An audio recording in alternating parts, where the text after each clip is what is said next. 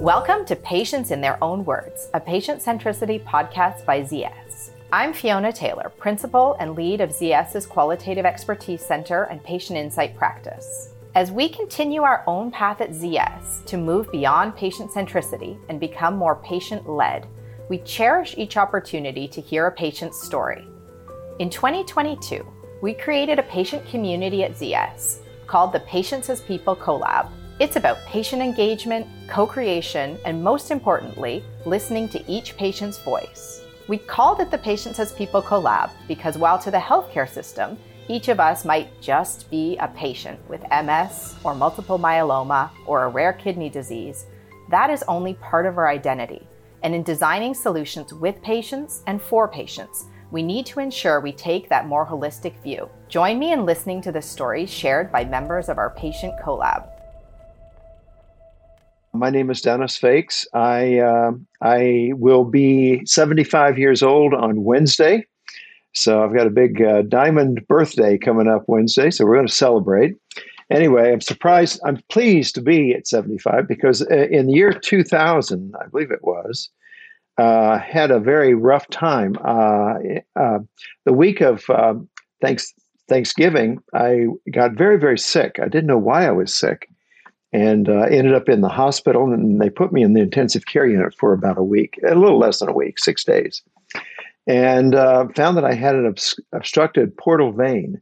I never knew what a portal vein was, but I had an obstructed one. Couldn't figure out why in the world was what was going on. Well, an oncologist was there, and he did some further testing. And so it was at the end of January in 2021, he discovered that I had multiple myeloma.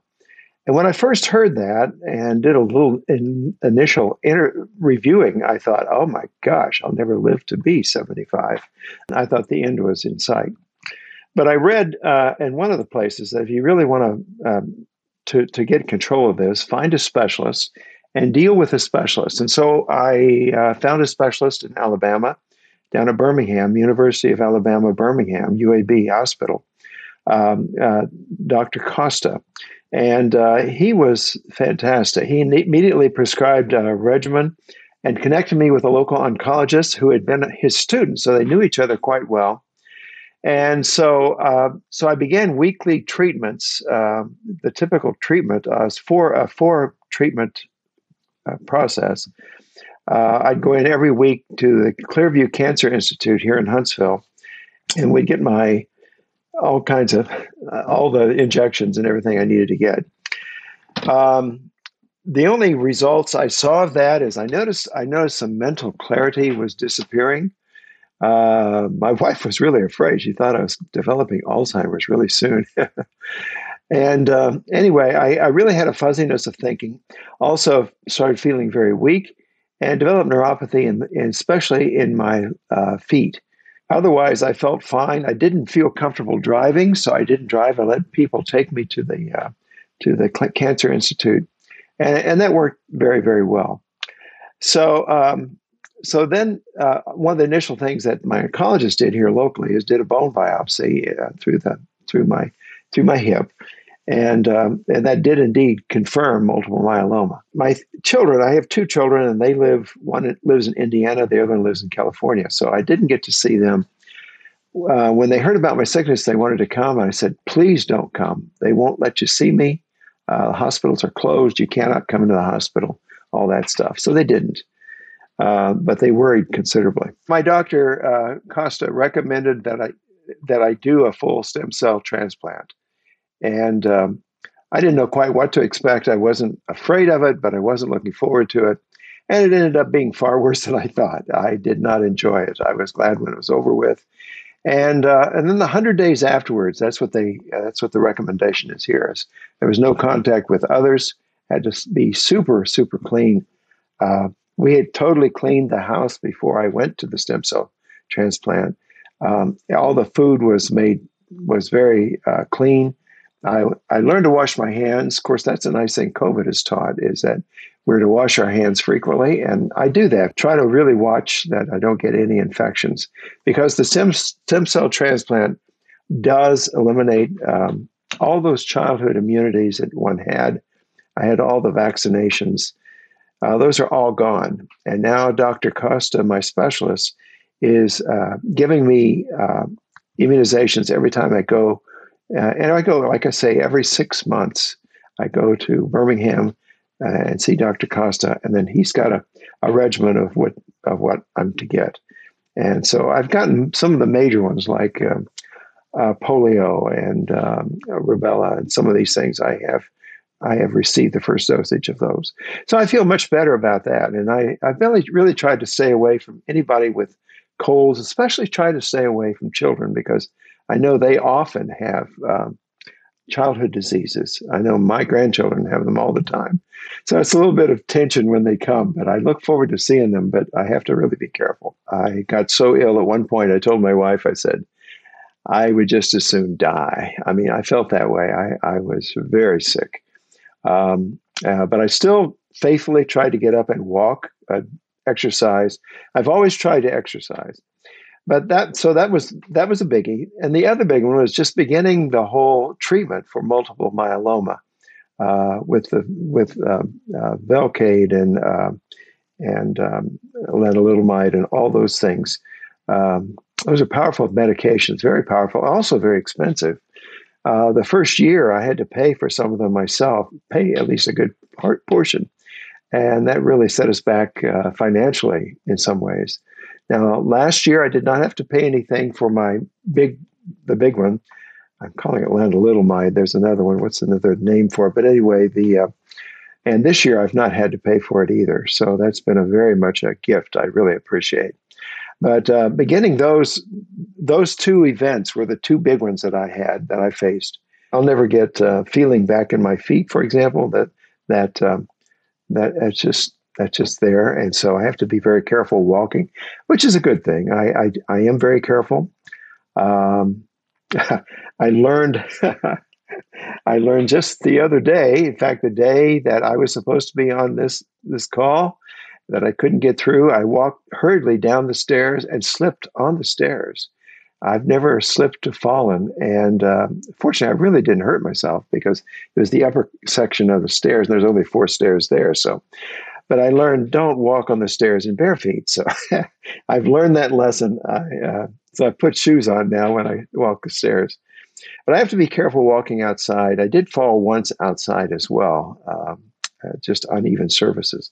I don't feel in my feet, and that's a lasting thing, and it's okay. I can live with that. That's no problem. Doesn't bother me at all. Otherwise, uh, my mental clarity is fairly much cleared up. I have, I will say this though, I do have lapses in memory, lapses of trying to think of things. Like just now, trying to think of Revlimid is the word I was thinking of instead of lenalidomide. They're the same thing, but Revlimid is uh, the uh, what I'm taking. Trying to think of things is, sometimes comes at uh, cost because uh, I discovered. I discovered um, when my uh, when my daughter came to see me. Um, all of a sudden we were in mid conversation and I suddenly couldn't see. I could only see uh, the bottom half of what I was looking at. The top half was gone. And so I could just see the bottom half of things. And this was a Saturday. I thought I was losing my sight. I was very frightened. I called my eye doctor, ophthalmologist, and uh, even though he's closed on Saturday, he agreed to see me. And so I went in for my eye exam. And he says, I think your vision, I, he didn't say, I didn't think. He says, Your vision is fine. He says, What I perceive is that you have a vascular problem. Would you mind if I contacted your doctors? I says, No, that would be great. And so my doctors immediately arranged for me to see a neurologist, and he recommended a, um, a I forget, I don't, I don't know what it's called, where they, they do an image of the, of the brain. And that revealed that I had had uh, very recently, just in the occipital area of my of my head, of my brain, I had had a stroke, a very minor transischemic attack, a TIA. And uh, also, that same episode revealed that I had had two others, uh, one in each hemisphere and then the one in the back. So I'm evenly distributed. But um, but I think it has it has affected uh, sometimes trying to recall things. And that really disturbs me because I've always valued a good mind.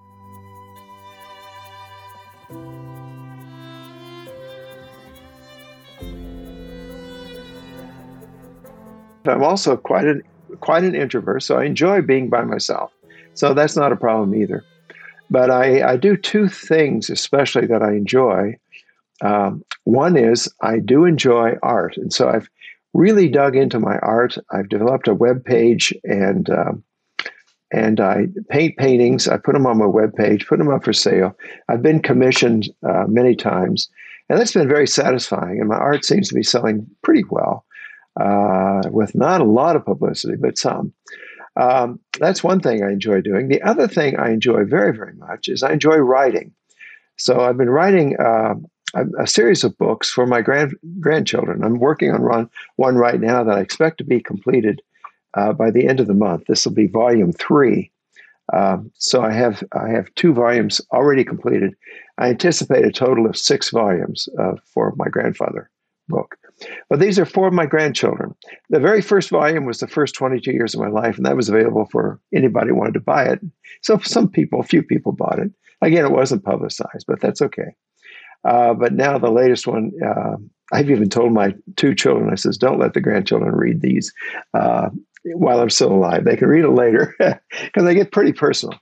And uh, so, yeah, so I have been uh, busy in those areas. I've also been teaching art. And of course, with church activities, I enjoy going to church. Um, and I enjoy friendships. I have a few friends, and we go out for breakfast every week. And uh, I go out for coffee with others, and, and that's nice. So, oh, and also, I, I, exercise every day. I exercise daily before the multiple myeloma. And now, since the multiple myeloma, I try to exercise every day. I do have times uh, where I'm I'm very very weak. My fatigue is definitely an issue. I don't like it. I hate it. Um, I absolutely hate it, and it happens daily. So I often take a nap about this time, or a little earlier, and uh, and that seems to revive me. And then and then and then I'm ready for until I go to bed, which is pretty early. I go to bed at, sometimes go to bed at eight o'clock, sometimes 8.15, 8.30 at the very latest, nine o'clock. But um, so early to bed. But I do get up very early. I get up early, sometimes 4.30, 5 o'clock a.m., and write. I write in my book. My oncologist uh, is the local uh, local doctor, Dr. John Nicholson. He's uh, he's very supportive. Um, he, he was saying both of his both of his grandparents had multiple myeloma, which is kind of interesting. And he did train under Dr. Costa, and he fit, he works very very well with Dr. Costa, and Dr. Costa is my primary uh, multiple myeloma doctor, and I trust him. I he has been super supportive, very good listener. He's also got a very good nurse practitioner who is even uh, even better than he is. I mean, really good people. My primary oncologist, Dr. Nicholson, he's uh, he's very much a talker. He loves to talk. And I love listening to him because he's a very informed person. When he talks, I know to listen because um, this is stuff that I can learn from. But sometimes I wish he would listen more. Uh, he he knows nothing about what I do uh, apart from out of the office uh, because he's he's usually talking, which means his doctor's appointments are always late. but it's nice to have the time with him though too. So that's my support with the doctors. I, I have had wonderful support from friends I've had uh, amazing number of people saying they're thinking of me and praying for me. Uh, when once I discovered I had multiple myeloma, I began a private Facebook page that was just my journey through multiple myeloma. It's private. It's only it's only by invitation that people may join it. And I've got I don't know. I haven't checked it lately. Probably eighty, maybe ninety people that are have that available. And I've detailed in in pretty good summary uh, each step of the process. Now, I haven't entered anything for a long time because I feel I'm in remission. I feel fine.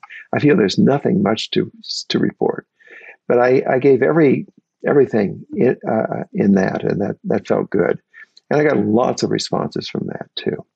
I find my multiple myeloma is very different. Uh, seems like it's very different to me from what I've heard and what I've read from others, most people with multiple myeloma have bone pain, which is very severe, and I really feel sorry for them. My heart goes out to them because there's a lot of suffering with multiple myeloma. And thanks be to God Almighty, I have had no pain at all. Um, so, uh, other than discomfort of being sick and being um, feeling no feeling great fatigue, I am fine. I feel great. And by the way, something I left out that I, that I really need to share with you is I have, I thought I had high risk multiple myeloma. The last time I saw Dr. Costa, he says, No, Dennis, you don't have high risk. You have ultra high risk multiple myeloma. I see my oncologist right now. We go in every three months. I see the oncologist every six months, and they measure my blood and they can kind of tell from there if things are returning and then I'll, I'll, have my bone biopsy out. Next one will be uh, next one will be in July, so I look forward to that.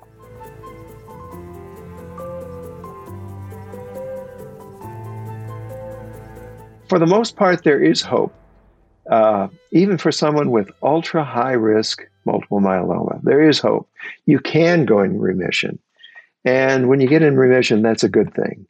Um, and multiple myeloma, myeloma, I had a nurse practitioner tell me this is the he was for she was for with uh, my local oncologist. She told me she says multiple myeloma. Uh, she was very knowledgeable, by the way. She says it's it can very for the most most part can be treated pretty easily. She says consider it being like diabetes. Diabetes can be treated. You have to kind of watch what you eat. You have to measure yourselves repeatedly. Uh, same with multiple myeloma. If, if you measure yourself uh, and play by the rules, uh, you'll probably be fine. And uh, so I don't skip any in between stuff. If I've got a blood test coming, I take it. Um, uh, it just, I really want to be on top of it so far as possible. And I don't mind the treatment. And that's the other thing I would say. Don't don't mind the treatment. The treatment is fine. Even though I would I would go into the cancer treatment center once a week, and I would be there for uh, five hours at a minimum, usually six, maybe even seven hours some days. Uh, they weren't bad at all. In fact, my daughter had a wonderful way of putting it. She says, "She says consider it your spa treatment," which it kind of was, uh, because they had a wonderful, wonderful, very comfy uh, chair for us to sit in.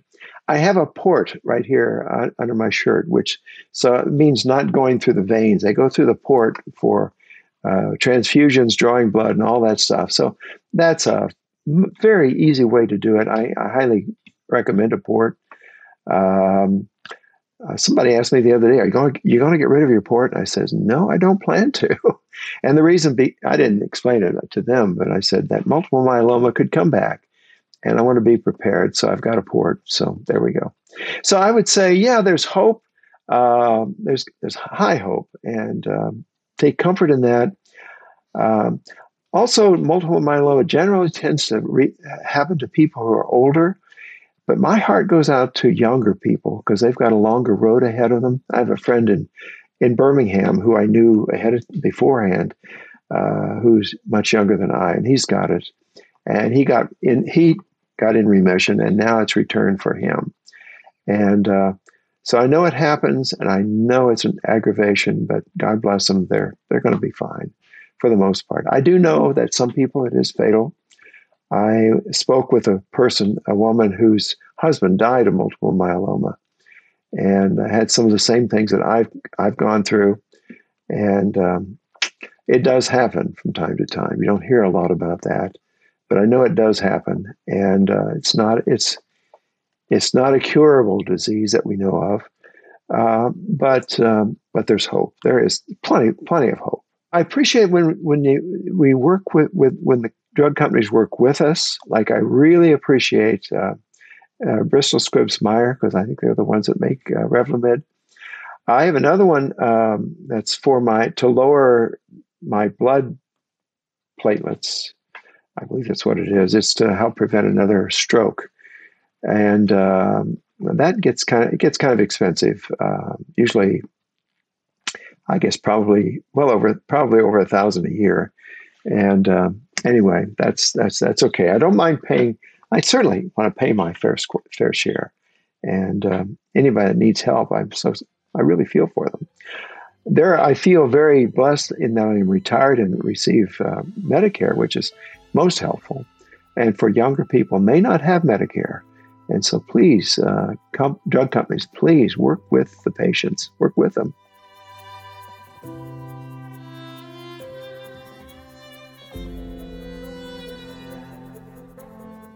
One of the things, the initial diagnosis of having the multiple myeloma, I got a call. It actually was late at night from the oncologist uh, before I knew anything about it. And he says, Yeah, it is cancer. It's multiple myeloma. I went to I looked it up and I thought, oh my gosh, I'm going to die soon. And I went into a tailspin of depression. I, I really, really got depressed. And, um, and in retrospect, I think it was good for me because I had to deal with death directly. And I thought I'd already dealt with it, but I really hadn't. Um, and and so now I'm at peace with that. If I die later this year, that's fine.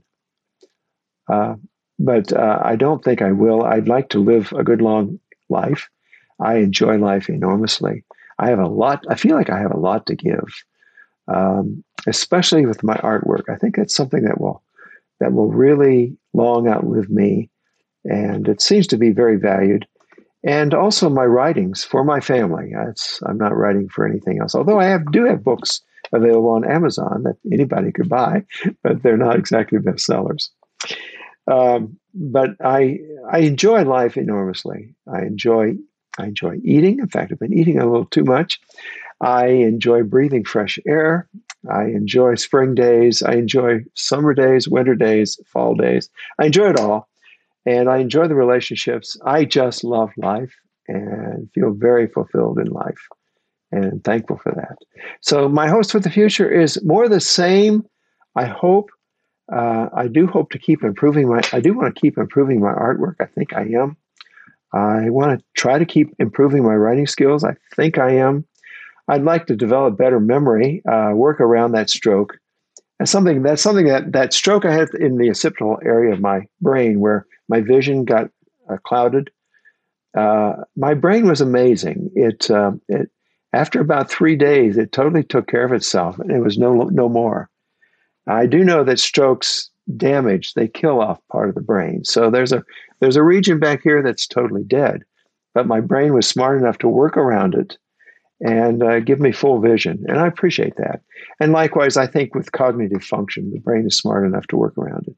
And I so I do I do um, brain things. I especially started when when I was hospitalized uh, at UAB, uh, University of Alabama Birmingham. I uh, I began studying Greek, and uh, for a year and a half, I I read Greek and tried to learn at least one Greek word every day. And uh, I learned, got developed pretty good proficiency in Greek. I'd had it in college and, and in seminary. I'm a retired minister, so I, I had a good background in Greek, but I really learned learned Greek pretty well. But uh, I've given up on that. I just didn't enjoy it. I don't know if it helped me a lot or not, but I didn't enjoy it.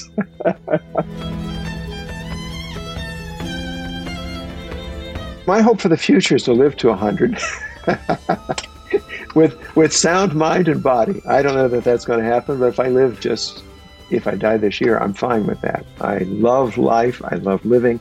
I have more appreciation for life than ever before in my life. You can find our book, Reinventing Patient Centricity, at Amazon.com. You can find us at ZS.com. The opinions expressed by the patients in this podcast are their own. Until next time, our executive producers are Samantha Keyes and Georgianna Moreland.